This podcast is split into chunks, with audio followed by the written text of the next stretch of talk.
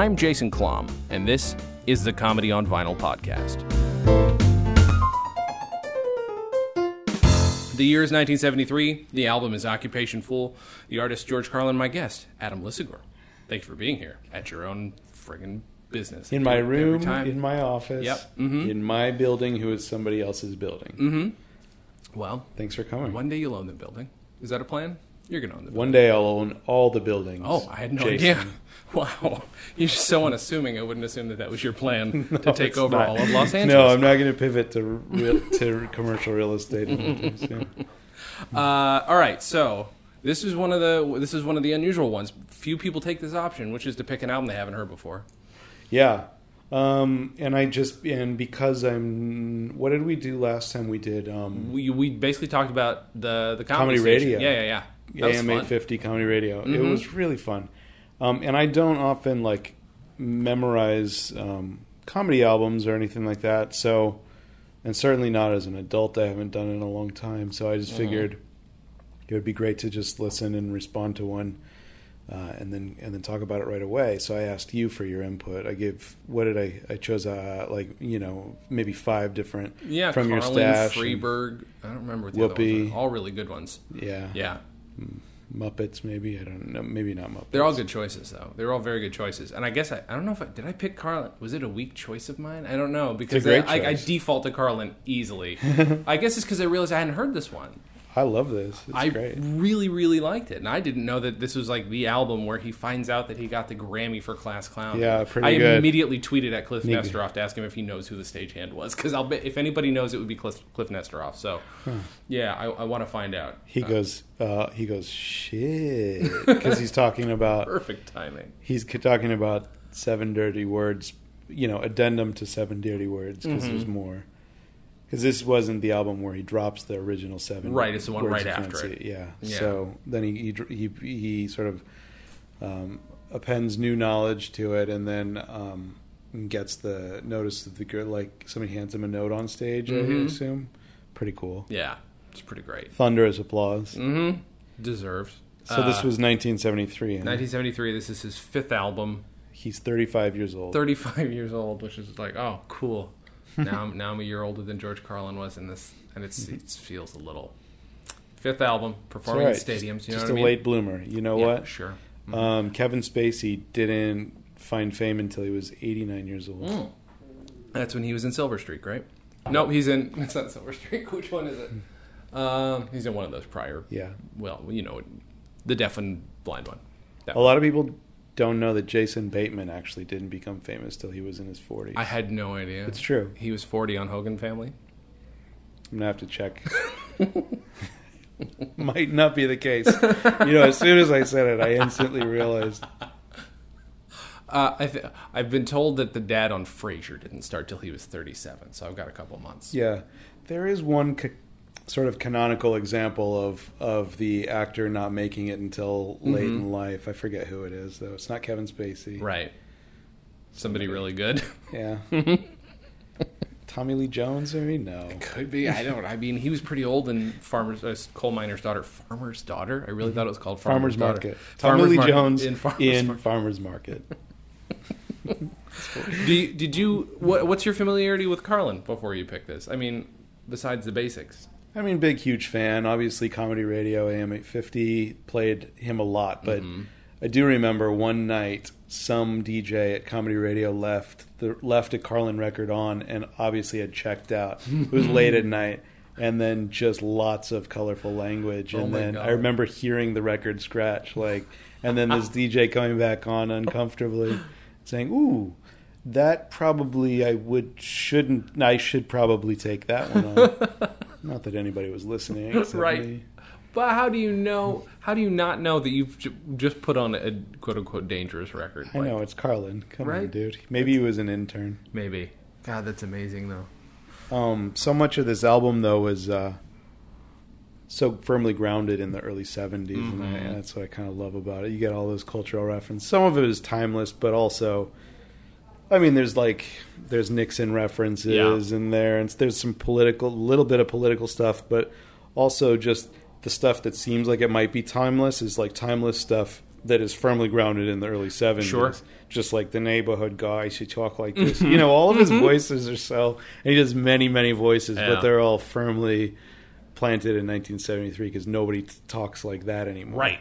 Right. I even noted that like the first voice he does when he comes out is just like that. I don't know if you read Mad Magazine as Mm-hmm. a kid, but you know, like the lighter side, everybody looked like the 1970s, even though it was the, the 80s or the, the late 80s or Uh-huh. 90s. Everybody just had that voice, like, "Hey, man, you, you want to go behind the, the, the you want want to go back there and smoke some grass?" Everybody sounded like that. Yeah. Yeah. I'm not just I'm not sure why. I don't either. Carlin certainly did. and it's also and it's the it's also the 50s as seen through that same lens which is very like these are, this is the first generation who is allowed nostalgia so heavily i feel like you know? absolutely Grease and American uh, graffiti and, and Happy Days. mm-hmm. Fifties nostalgia, seventies nostalgia for the fifties. Yeah. big deal. and i i I guess it, it never occurred to me that he was like of the age where he might be in a street gang, which is how he describes it, and that maybe that's the case. Like it seems legit. It all seems 100% like it, just this must have happened to him. I'd believe it. I don't think there's much pretense to uh, to George Carlin. I don't Mm-mm. think he would he would make pretend like he was a, a neighborhood tough, unless he actually was one. Right? Which makes me, you know, I'm a nonviolent person. Violence scares me. Mm-hmm. Sure. The idea of like be living in New York City and ha- being roughed up by a neighborhood tough. Yeah. kind of scares me. And if one of those guys is George Carlin, I don't know that I don't know that makes me feel better about the situation. Right. No, I don't think so. Um, I do love, uh, you know, in his nostalgia for the '50s, he kind of goes into a doo-wop thing. He's talking about band, you know, doo-wop bands, and he goes, uh, doop doop doop doop doop doop doop and he sings like a whole chorus or Uh-huh. maybe two choruses of this doo-wop, and everybody applauds. Uh, it's very sha na na Uh huh. and I loved it. And the, and uh, it remi- it reminded me of this uh, this stand up that I saw Fred Armisen do at um, one of the fests, here, Mhm. maybe FYF Uh-huh. here in LA. Because he goes on stage and he's very Fred Armisen goes on stage and he's got a like a Discman or something Uh huh. in his hand hooked up to the sound system and he's very much just riffing it like these are some audio tracks that I decided this morning I'm going to play on stage for you. Oh my god. And one of his jokes, which was one of the best jokes I've ever heard, or be- best performances I've ever heard, was talking about how back in the 50s, doo wop at some at that point was as revolutionary and um, like ahead of its time and just like very punk. It Mhm. was as punk as eventually hardcore punk was. Sure. Yeah. When it when that came out, so he he wanted to reenact some teenage kid in the 50s hearing doo-wop for the first time and just completely like losing his shit and thrashing and so he and it's like dip dip dip dip dip dip dip dip dip dip and and Fred Armisen's getting into it and then and then he get and then it, and it gets to like the you know like there's all that lead up dip to dip dip dip dip dip and then uh and then and then it kicks in and, and he's just like full on just thrashing his body around the Holy stage Shit. people were losing Oh god, that's amazing. Good doo wop joke. I imagine you like you like some doo wop, don't you? Yeah, maybe. Yeah, yeah, Yeah. Yeah, I have an eclectic taste, but yeah, I, I could listen to some doo wop. Yeah. But if as- if you sing, then that's the kind of thing it's fun to sing too. Oh, absolutely. You know. he, yeah. No, he said nobody sounds bad because everybody's voice is cracking. Right, right, yeah. This is like uh, a lot of his early albums do have just so much of this, just harkening back to his really like his seemingly super relatable childhood. Like every they love the shit out of it. I, I can't relate to any of it, but I love it. like none of this is me. I mean, I wasn't raised Catholic. I wasn't raised in a city, Yeah. but it all seems to ring true and seem. I don't know. Is there anything that do you relate to any of it? Or- Not not at all. No. Not at all. Not growing up working class. Not growing up in the in the inner city. Yeah. Not cultural stereotypes. Right. Except unless you count Valley Jew as a cultural Uh-huh, uh-huh, stereotype. uh-huh. Certainly, it's like definitely like opposite in every single way. Mhm. from his his cultural stereotypes. Um, yeah, but that uh, it's still universal. I Mhm. mean, where I start to like settle into a nice, um, you know, recognition of his materials when he starts talking about farts. Which is two thirds of the way through. But Uh-huh. It's solid material. Yeah, no, I mean he goes, uh, so to speak, he goes on for a long time about farts. yeah. Shit without the mess. And I can't think of another comic besides uh, Louis C.K. that's done material about farts. hmm But I don't. I guess I don't listen to that much comedy. But can you think of anybody else? Maybe, but I mean, to do it eloquently is a totally different thing, though. So that's Yeah. why, like, I'm okay listening to him talk about it because I know he knows how dumb it is. Yeah, you know, absolutely. and that's kind of the beauty of it. yeah. There's so much like I don't know. I guess some people might look at at at, at what he's doing here is like regression, and that might have been part of the problem with his generation. Although he's actually older than the hippie generation just by a little bit. He was a hippie, but he's like still older than most of the hippies. Like my dad's a hippie, but George Carlin's like 15 years older. Right. He was old enough to be like fully matured by the time Mhm. hippies came around, which Yeah. means he was not a native hippie. He was like right, exactly. post hippie. But he switched gears quick.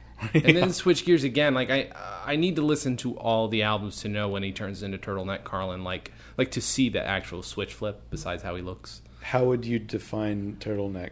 Wow, when he starts wearing the black turtlenecks and has a ponytail. okay, you know, yeah. but other than that, like that, but it feels like uh, I remember seeing the specials where he's like, he's just like a cute guy, he's kind of balding, and he's got like his sweater, and then like it felt like the next year he was just like, "Fuck you for drinking a bottle of water," and it's like, why? What? I mean, I, I get that that's funny because What year? I got. I mean, it's just it's the '80s somewhere, late Yeah, '80s, mid to late '80s, and he just just- gets hard. That's right. Yeah, he's because he got pissed off, and it was Reagan, and it was like, Yeah. yeah, this isn't supposed to happen. Right. Yeah, I mean, it's the the timing all makes sense. That's when it fell off for me in terms of like. But I mean, I I don't know. I feel like do you did you know him from movies first? What did you know Carlin from first? Mm, I probably saw HBO specials Yeah. as a kid, then Rufus and Bill and Ted. Sure. Um, one of the great performances. I'm not even sure how many other movies he was in, but he owns Not a that lot. movie. Yeah, he's great in it. Um, and then you know, rec- you know, simultaneously records on KMDY, Uh, and then just being this kind of towards the end of his life, being just this wise guru of political consciousness that Mhm. sort of had to speak for a lot, speak to a lot of truths in ways that other people weren't yet. Yeah.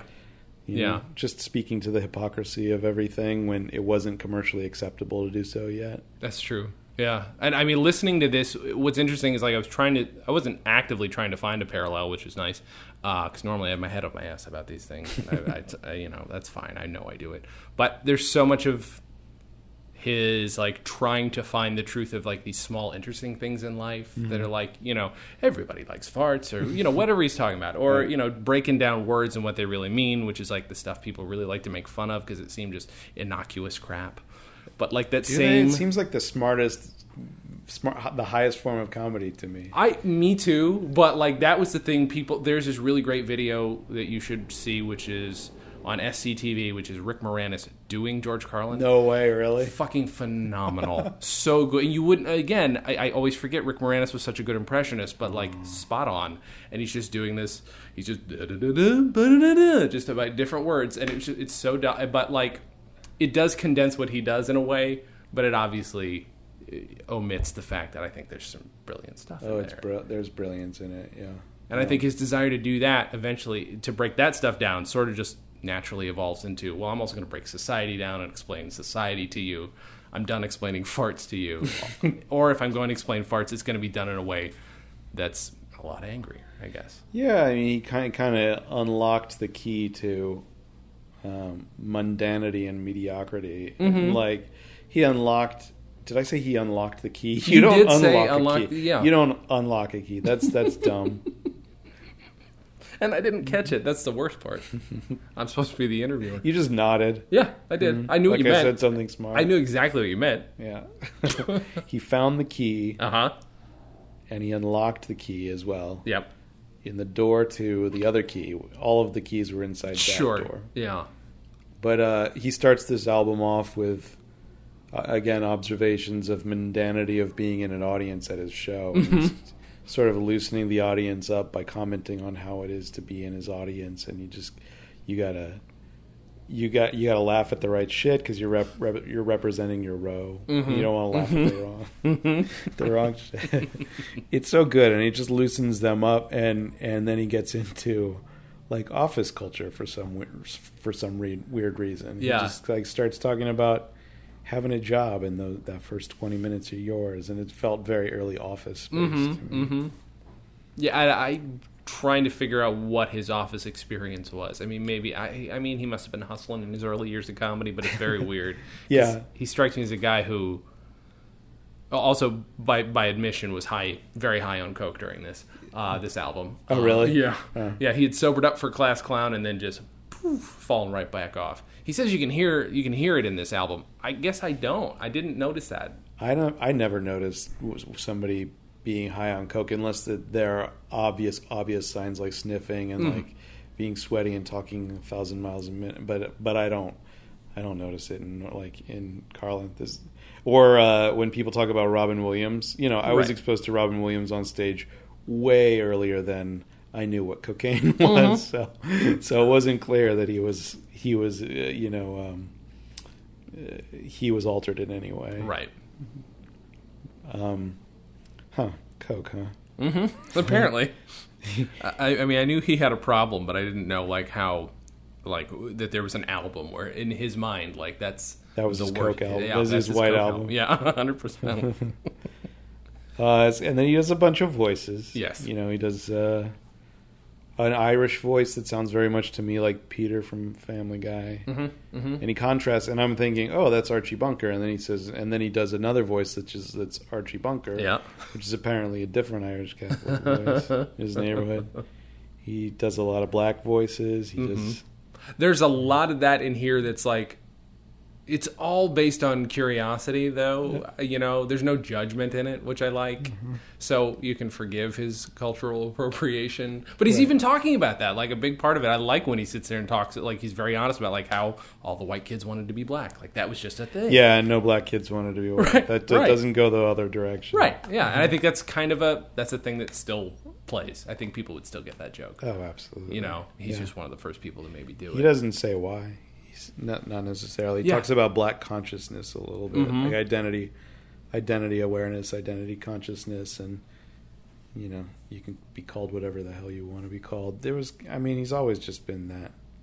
Whatever his his political views views have always been so completely on point. I don't know about ahead of his time. Mm-hmm. I'm I'm not aware of the context enough to know whether he was ahead of his time, but he always seemed to be saying the most culturally responsible thing. I you know, think so. socially, Yeah. socially responsible thing. And I mean, it's it's weird that he does. I mean, he does. There's no because it's not angry Carlin. There's not as much irony lacing the things he says, so Uh-huh. it's a little more sincere. I think. I Yeah. mean, I, at least it seems to be. Oh, very much so. You don't have to be. A, you don't have to go up there, as we see with a lot of comics. You don't have to go up there and say, uh, you know, people can be called whatever they want to be called. Like that's a very open-minded thing to say and hard to make funny. yeah, But he does. yeah, It's an important thing to say. yeah. Well, he can say it because it's surrounded by like really rapid, jo- rapid fire. That's true. jokes, Yeah. right? Yeah. His his, I would say his his his um his cadence is pretty like almost every sentence is a joke. Yeah. Yeah. Not like Steven Wright or anything. Right. Right. Um, what was it? There was. Oh, I just saw it here. In my, oh yeah, yeah, yeah. The, the where he's, he talks about the Puerto Rican spa- speaking Spanish Mm-hmm. on the train, and he and he loves how much he loves Spanish. The sound of Puerto Rican Spanish, like a flute solo, Uh huh. and uh, then hearing multiple conversations on the on the subway, and um, and he does he does fake Spanish. you Yeah. know, he, he he makes up that fake Spanish, and and he does it pretty convincingly. I mean. I don't really speak Spanish, but. Um, it's gibberish, but it always is the same gibberish sentence over. uh, You know, it always Yeah, yeah, starts yeah, the yeah. same. Um, and that reminded me of the uh, of uh, you know Andy Kaufman doing um, Latka, Sure. his foreign man. That's a good point. I hadn't thought about that. My first thought was like Sid Caesar, who was just could make up any language. I didn't know about Sid Caesar. Yes, doing Sid. Caesar grew up. His dad owned a restaurant, a restaurant like a cafe in New York, and there were so many people from so many different parts of New York that he would just listen to them. And as a little kid, a precocious kid, he could do their accent to them, their fake language to them, and they thought it was adorable. and then you know, 30 years later on TV, that's a, those are characters he would do: his fake German, his fake this, his fake that. Oh, that's awesome. I and this is on out. par with that. Yeah, I think I gotta I gotta check that out. it's brilliant. I love um, uh, like YouTube videos. You can find lots of those, like foreign people Mm-hmm, speaking in their gibberish version of what English. Like that's the most fun one. Yeah, yeah, yeah. There's that one Italian, like it's a variety show, like a musical performance from a variety show Mm-hmm. in the '60s, like mid to late '60s, and it's an an entire choreographed pop song written in gibberish English Whoa. with backup singers and backup dancers, That's and it's about five minutes long, Uh-huh. and it's all it's like in that Austin Powers style, you know, Uh-huh. it's, it's it's around that time, but um, the lyrics are something like, and you can tell that nobody under, knows what the hell they're saying. Mm-hmm. But the lyrics are all like. And it comes to the rain and the bullock is already come, but it's and then and then like all the backup Shit. singers are all very much synchronized and Oh my god, that's you- amazing. Can you, you? I'll send it to you. Do you put show notes together? Yeah, you, yeah, yeah. yeah, yeah. Yeah. Oh my really god, good. that's so good. wow.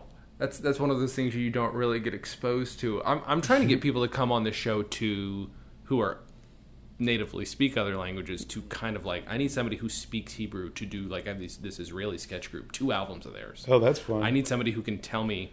I don't care if it's good or not. Tell me what the jokes are. I've Uh-huh. got a German one. I think I've got a maybe a Swedish one. I've Got just a few. Like I grab them whenever I can because Uh-huh. I want to know what the fuck is actually being said in these other languages. What's funny in other languages? Yeah. that's a great. That's its own podcast. Yeah, I know. I think. And it's hard because like it's like if if I appreciate a pun in another language, am I just a pretentious asshole? Like kind of. Well, yeah, You but know? if- but only if you don't tell anybody what's That's funny about it. true. That's a very good point. um, uh, uh, oh, I also should point out that this is the album. I was always under the impression for a long time that the seven words from the previous album is the one that got him in so much shit for FCC, but I'd forgotten this is the one. Hmm. So this version, with, with his ten words officially, the, the, it's seven, but like still ten. This is the one that got him in so much hot water. What were the three extra? Fart, turd, and twat. so stupid. Really, fart? Fart. Yeah, ridiculous. But I mean, it's, fuck is still in the list, so Yeah, you know. But he had to like take one of the fucks off because motherfucker is, Right. is made a second appearance. mm-hmm. And he technically took cocksucker out. I think. Did he? I think. I think he said that. Yeah, he took did. cock- Do you think he? Do you think he got tired of doing seven? He must have. He must because I mean, being known for that. what's weird is listening to this. Like I know seven words back and forward. Like Mm-hmm. I've got it memorized. uh, this he repeats some jokes in it, and the audience doesn't care. Like they laugh like it's new. So even though he literally wins the Grammy on this night, was the audience just totally on board with anything he was saying, or had some of them not heard the seven words? Did they just know Carlin? Yeah. And that's what I can't quite figure out. If this Hmm. is like I think they probably know Carlin, and they know, or they know, no, both. They know the seven dirty, wor- the 7 Mhm. words, and I think that's they're just okay with it. I guess so. It's like you know, you hear your band play your favorite hit. That's your true. favorite band play your favorite hits at a show. there i mean there's the different thing about stand up where some people perceive it as being totally improvised and since it's so conversational i think people get annoyed if somebody repeats a joke where it's like i can't write a new joke every night thanks Right? Yeah. Well, yeah. but it is weird to hear it on an album you know i mean i've got some you know there's a lady named rusty warren i have all 12 or 15 of her albums she repeats jokes 10 times throughout that whole series you know throughout a whole lifetime really. and the audience doesn't give a fuck because Yeah. they're drunk. She's swearing and s- singing dirty songs. Like Yeah. that's it. Uh, so I guess it's, if it's okay for her, why not be okay for Carlin? You know. Sure. But it's weird. It's weird for me. I saw Carlin live one time. Oh man, God, when, when was this and how amazing was it? Uh, it was when I was in high school, and Uh-huh. uh, for my birthday, my parents got me tickets. It was at the Thousand Oaks Civic Auditorium, um, and I remember the jokes were blowing my mind so much that I started writing them down on my program. and one of them, I heard him perform on um, specials a couple of times, and it was like. In your own words, you know, it was like, like, would you tell us in your own words? What does that mean in your own words? Uh, you, those aren't your words; those are somebody else's words. If you're saying it in your own words, it's. uh, and then he and he says, um, "If you're if you're you really using your own words, you say exquat flando flurry coup or something Yes. like yeah, that." Yeah, yeah, yeah. Okay. Yep. You've heard that joke. Yes, I have. I love it. And uh, I wrote phonetically. I wrote down what exquat flando You wrote the whole thing down. Flurry coup. What year is this? About Um, 94 94 Okay, Yeah. that's not a bad time. I mean, that's right at the beginning of Angry Carlin, where again he's still doing that shit like that I like a lot. Yeah. yeah. Was it? There was a lot of silly stuff. I don't remember what. I don't remember any other jokes from the evening, but it was Mhm. it was a solid, uproarious set. Did any of it seem particularly dark? Or No. no? No, I don't think so. No. It was what was going on. Clinton Clinton was our president. Yeah. Sure. Hmm. yeah. That was a good time. Yeah, sure. Especially for comedians. Yeah. That's so good. You get to see him that young. God damn it. I did. It was, Oh. and the other person I saw on that stage uh, was Bill Cosby. Really? Yeah, I I'm truly, I truly enjoyed that show. of course you did. Of course. Of course. You didn't know better. No, I didn't know. I didn't. Nobody told me. Uh, So those are incredibly cool parents that are going to give you tickets to see George Carlin, though. Well, I mean, yes, no Yes. argument there. My Yeah. parents are incredibly cool, and Mhm. uh, and they knew that that's what I valued. You know, I didn't go and see shows or anything like that. I didn't go see music shows, so they knew that I was a Monty Python nerd. So they knew that probably a ticket to Carlin was going to hit the spot. That's good to notice, though. Like they could have like maybe he would like a band, maybe they're and then get you just ninety four. What would have been the worst thing to go see? Uh, um, I don't know. Was like Green Day out yet in '94? Yeah, barely. I think. Yeah, yeah, maybe that. yeah. Or like a ticket to Lilith Fair. Mm, mm-hmm, mm-hmm. That would have been amazing. I want to see photos of you that young at Lilith Fair. That would have been fantastic. The T-shirt I wore all the time.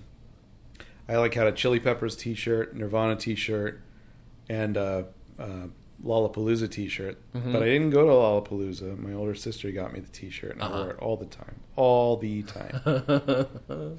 Three band T-shirts I had. That's amazing. And were you? I'm assuming you were into all the bands you were wearing the shirts for. Mhm. Mm-hmm. Well, I did. I really did like the Chili Peppers, but then somebody told me, some I was in a band and a couple with a couple of older guys, and they told me that Chili Peppers is commercial rock, and I should be ashamed. That's really good. corporate rock, not commercial. Corporate rock. I was like, what does corporate rock mean?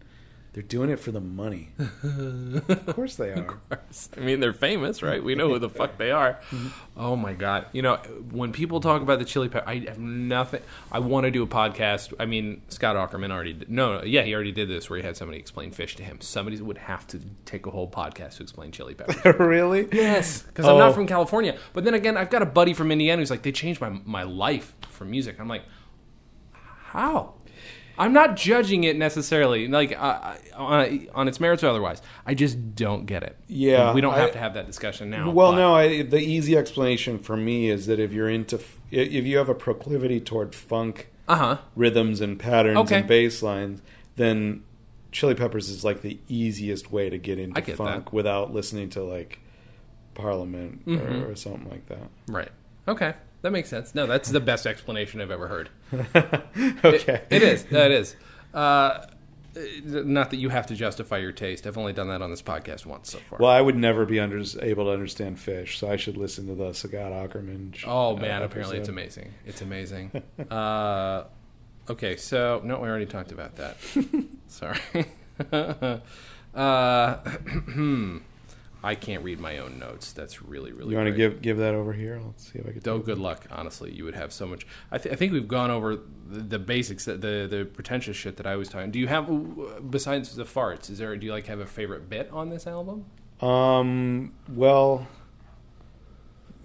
I mean, it can be the farts. It doesn't have to be besides the farts. I don't know why I I don't know. I think that he's. I like the time. I like when he sings, and then he he, Mm-hmm. he sings the whole Post Raisin Bran jingle, like the whole thing. yeah.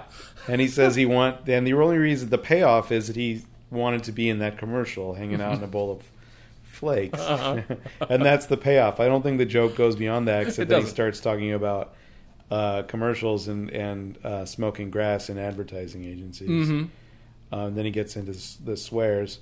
Um, there's one. There's one joke where he's talking about the, the cliches that parents say to their kids, and it's the most. Uh, it's the most directly comparable to Louis C.K.'s, um, you know, joke style, where where it's he's talking about get get down off there, you break your neck, you know, like um, and I, I don't even I wouldn't even be able to identify what the pattern or the cadence is that makes it sound so similar, but it's just clear how God, that's a good point. how closely um, Louis C.K. sort of referenced him and Mm-hmm. I have to imagine he's one of his biggest influences. I don't Yeah. know, but I have to assume. yeah, what if he's never heard of him? I just I don't know who that is. Who who is that? That would be amazing. Yeah, Uh, just to troll some interviewer who's like, "Are you a fan of?" That I, I I I love.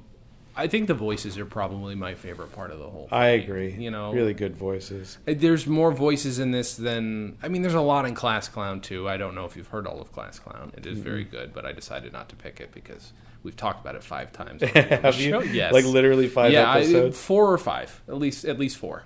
uh, people pick it all the time. Oh, you know that was the one that influenced me the most. I'm like, well, I can't really fault you, yeah, but I've talked about it. it's nice to get a different take on it. It is. It is, I- and it's a totally different take, uh, specifically on some of the same jokes, which is kind of fun. Right.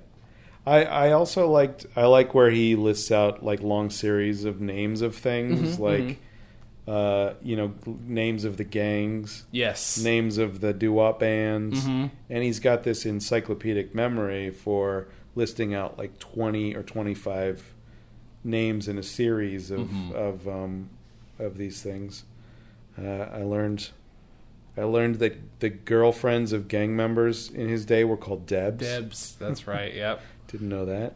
I learned that in 1973, uh, a scumbag was a guy and a douchebag was a girl. Yes. Right. Yep. Heard that. hmm This guy jerking me off. This scumbag is jerking me off. Um,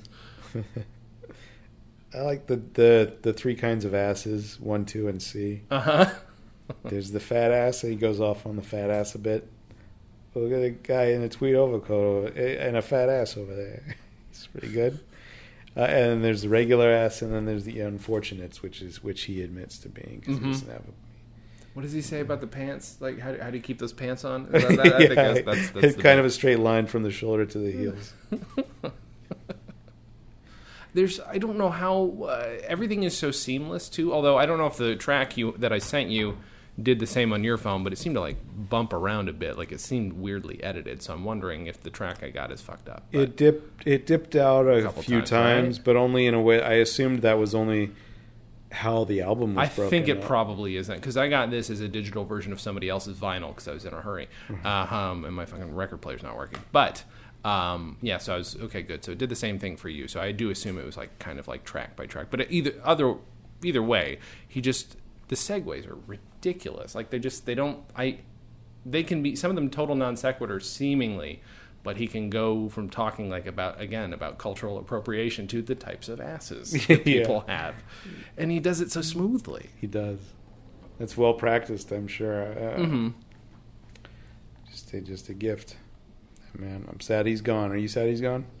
yeah, yeah, Yeah. That made me very sad. Like, I, there are not a lot of people who have died in entertainment where I've genuinely felt sad, but he's Yeah, one of the maybe four or five. I remember the day was on. I mean, how do you know what year he died? 2008. Okay, so Twitter was fairly new, Mhm, so it mhm. was. I do remember hearing about it on Twitter and Yeah. just being completely crushed. hmm Early Twitter death. I don't remember how I found. I had to have been around. I want to say it was around New Year's. I feel like it was around New Year's because I remember a lot of people. And then I, I had a friend say, "Hey, but at least we've still got Bill Maher," and I just ignored their comment. Oh, no. It's just so hard. And I'm like, Terrible thing to say. that don't don't no no no no. I knew back then. I think some of us all some of us knew Bill Maher's that guy. Um, yeah, that was a horrible thing to say. Yeah, I don't know. And on, did you hear did you hear Carlin's last his final album, which I mean they released posthumously, but and I bought it obviously because he was dead, and I hadn't listened to any of his recent albums in forever. But it's so good. Hmm. Of course, anytime there's any joke about death or anything, you're like, whoa! It's, it's like there's a part of your hmm. brain that's like way too reverential of that shit. But it really is a very good album. Like it, it's a good way to tie the the whole thing up. Hmm. There's some very hopeful stuff in it, which is what I hoped for. I was like, oh, please be something I'm, I can latch onto. And there's some really hopeful, good stuff in it. It's a good album. Yeah, it's worth it. It's worth listening to, even if even if you're like me, you don't like his latter day stuff. I tend not to. Although I'm gonna have to go and revisit them all at some point.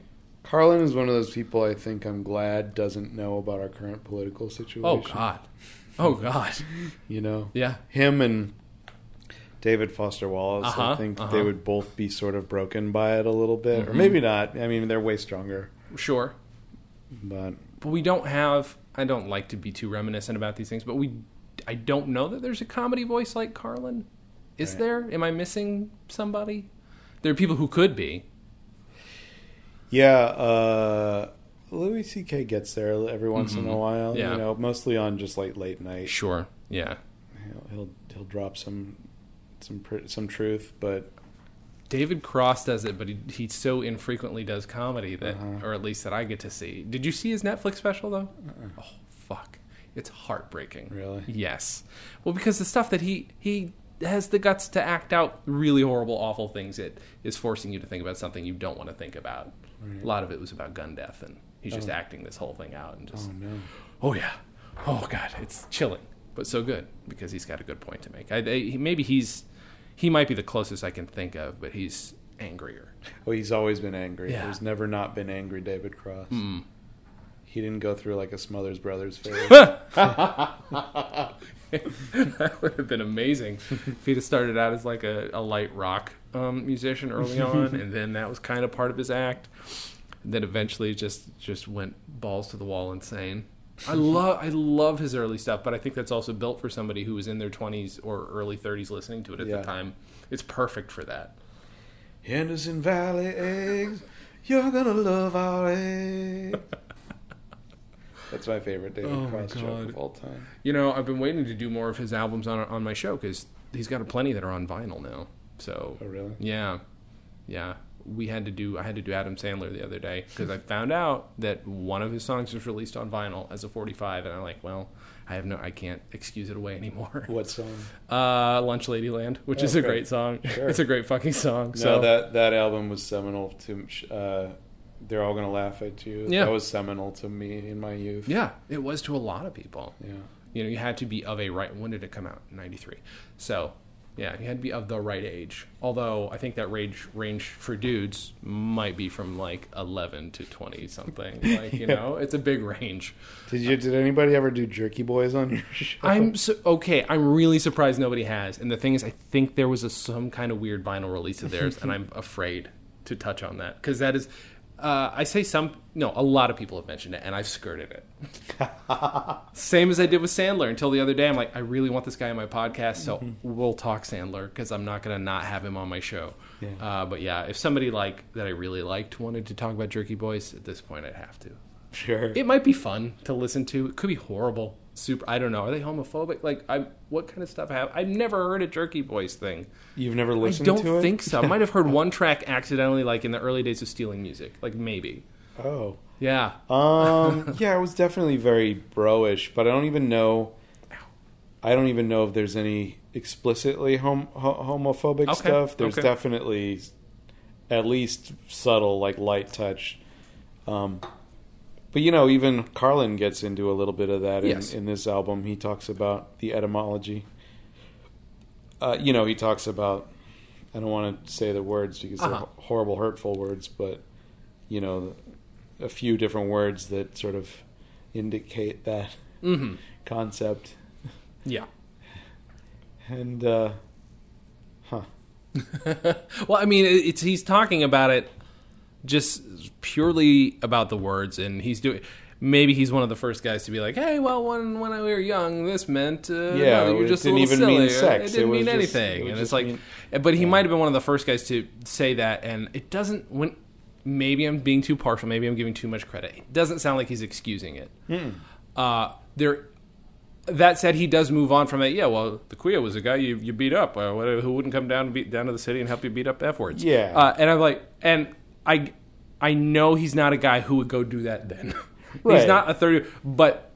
I guess maybe I'm too sensitive, and I expect some sort of apology one way or another. Like you know what I mean? Like, and by From the way, estate. don't beat up homosexuals. Yeah. Like you know, like I, I don't know what I'm expecting in that, but it's might be that might be the worst offender on the whole thing. Definitely. Well, he doesn't excuse it any more than he excuses like, you know, beating up anybody in Sure, his youth. that's true. I don't yeah. think he's trying to justify it. no, no, no, no. Trying to think who was that. There was a maybe like Dino Stamatopoulos or some late Mm-hmm. night comedy person or writer. Uh huh. I can't remember who it was. It was a, it was a man who early on writing for Conan or something wrote a joke where the punchline was you know that that f word Uh huh. or they put it in the joke Okay.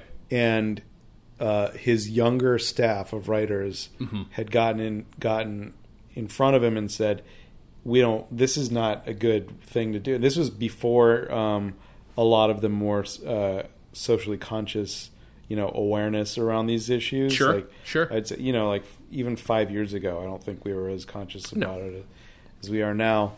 Um, but I, I do remember uh, I, I saw an interview with him about it, and I don't. Remember, I wish I remember who, who it was, but they they did they they got in front of him about it and said we don't we don't like this, and he said, "Well, I don't get it. I don't understand what your problem with is. That's not the." Maybe it was uh, you know who it was Robert Smigel. Okay. That doesn't shock me Yeah, at all. yeah. Not at all. and he said, "Well, you know, whatever. I mean, I don't, I don't agree with you, but whatever. Like, Mhm. fine, we'll take it out."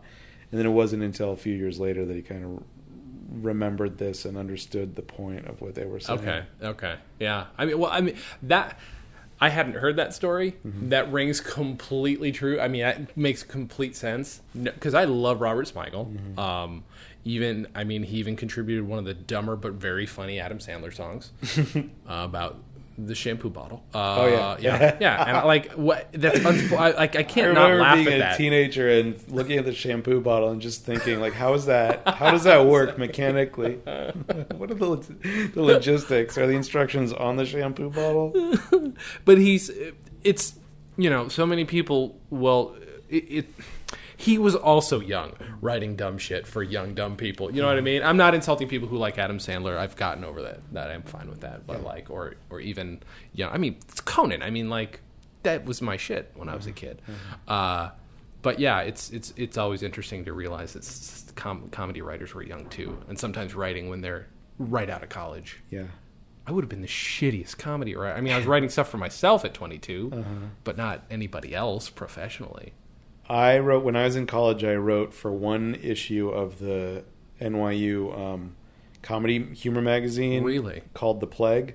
Uh huh. And I might have even told this story on the last time I, was. I don't on. think so. Okay, good. um, anyway, I wrote on one ep- one issue of it, and it was like it was a really hard work, and I and, it, and I felt great about it too. hmm We did the whole episode, or sorry, we did the whole issue as like um, like a Tiger Beat magazine kind of thing, and I designed the cover and um, wrote a lot of the jokes. And then the I was a freshman at the time, and the upperclassmen who were the editors, like they were they were stoked on me being there, so they asked they asked if I would come back to help with the next issue. And then there was this weird there was just like a weird political thing where then they decided in the interim that they didn't want me to be there. Uh-huh. So I just kind of like never went back.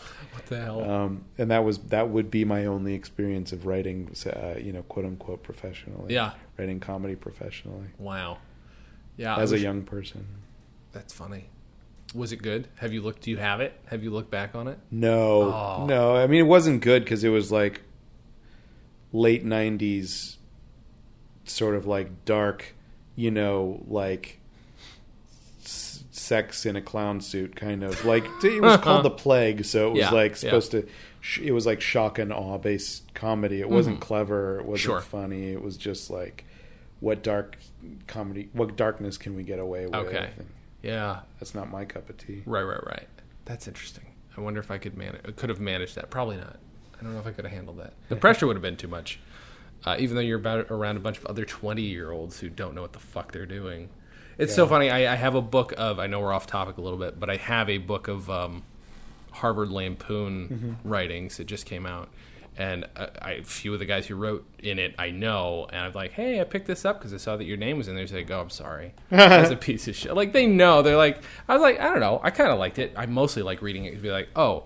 I was a better writer at 20 than this. I was a better writer at 20 than this. Not better than that. Like, you know, it's kind of interesting the level of writing.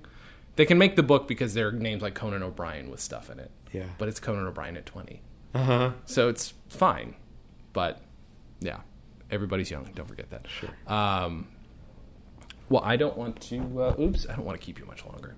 No, we're good. Okay. Um, what time is it? It's I don't know. It It's is five. So How long are these episodes? 45 to an hour. We've been going for about 45 minutes. Great. So you just heard this album for the first time. Was it today you heard it for the first time? Yep. You just before we Okay, so it's super fresh in your head. Okay. Yeah. So it kind of was for me too. I was listening to it walking up to the building. um, so why recommend this album? Would you recommend people listen to this album if they haven't heard Carlin before? If they haven't heard Carlin Yeah. before, Do you think it's a good example of Carlin? And if not, do you have another endorsement for it?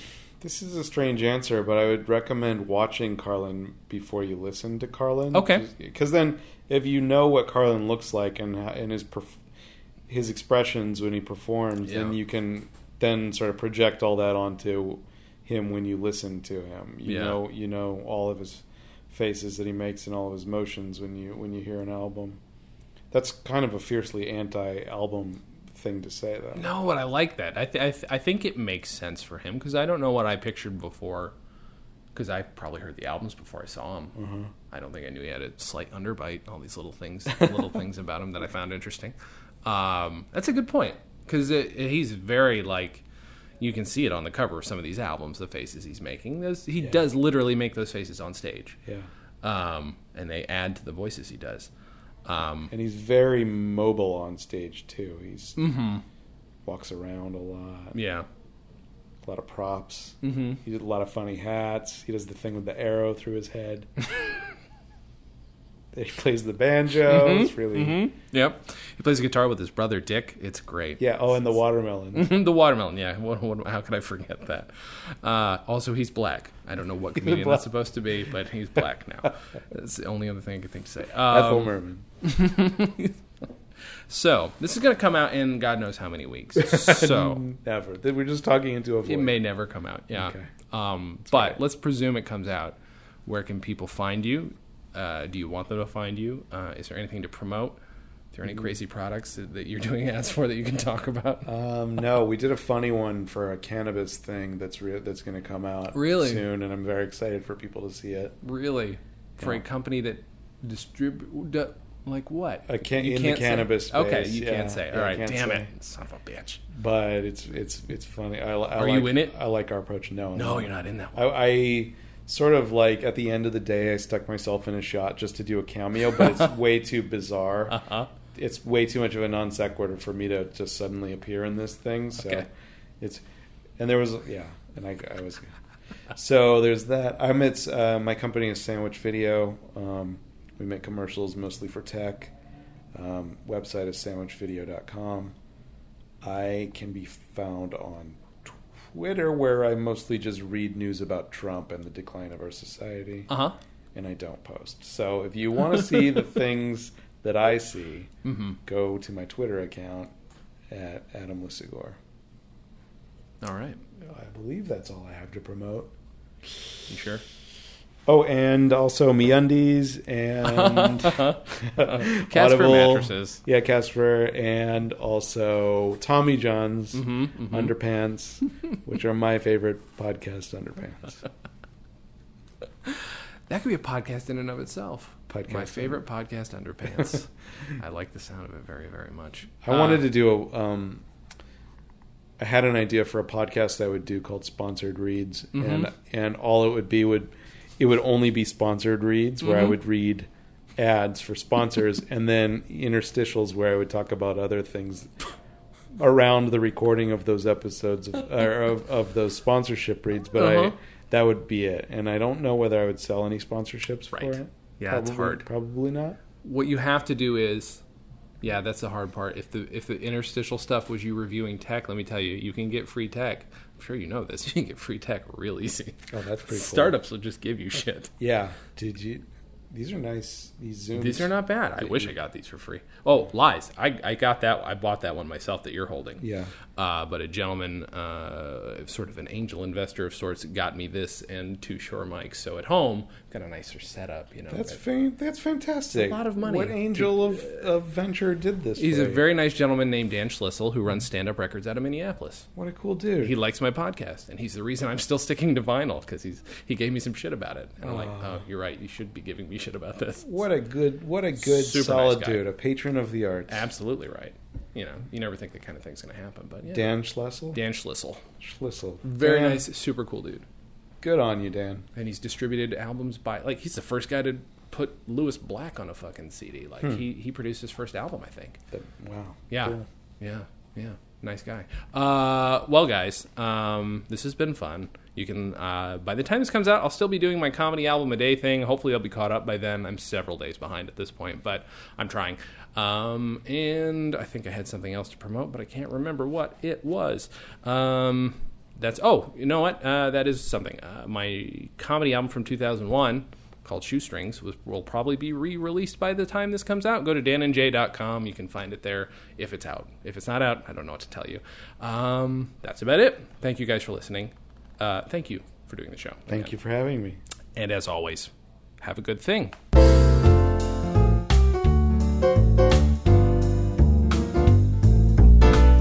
Comedy on Vinyl is a production of Stolen Dress Entertainment. It is produced by Mike Worden and is hosted and edited by Jason Klamm. Our theme song was composed and performed by Richard Levinson.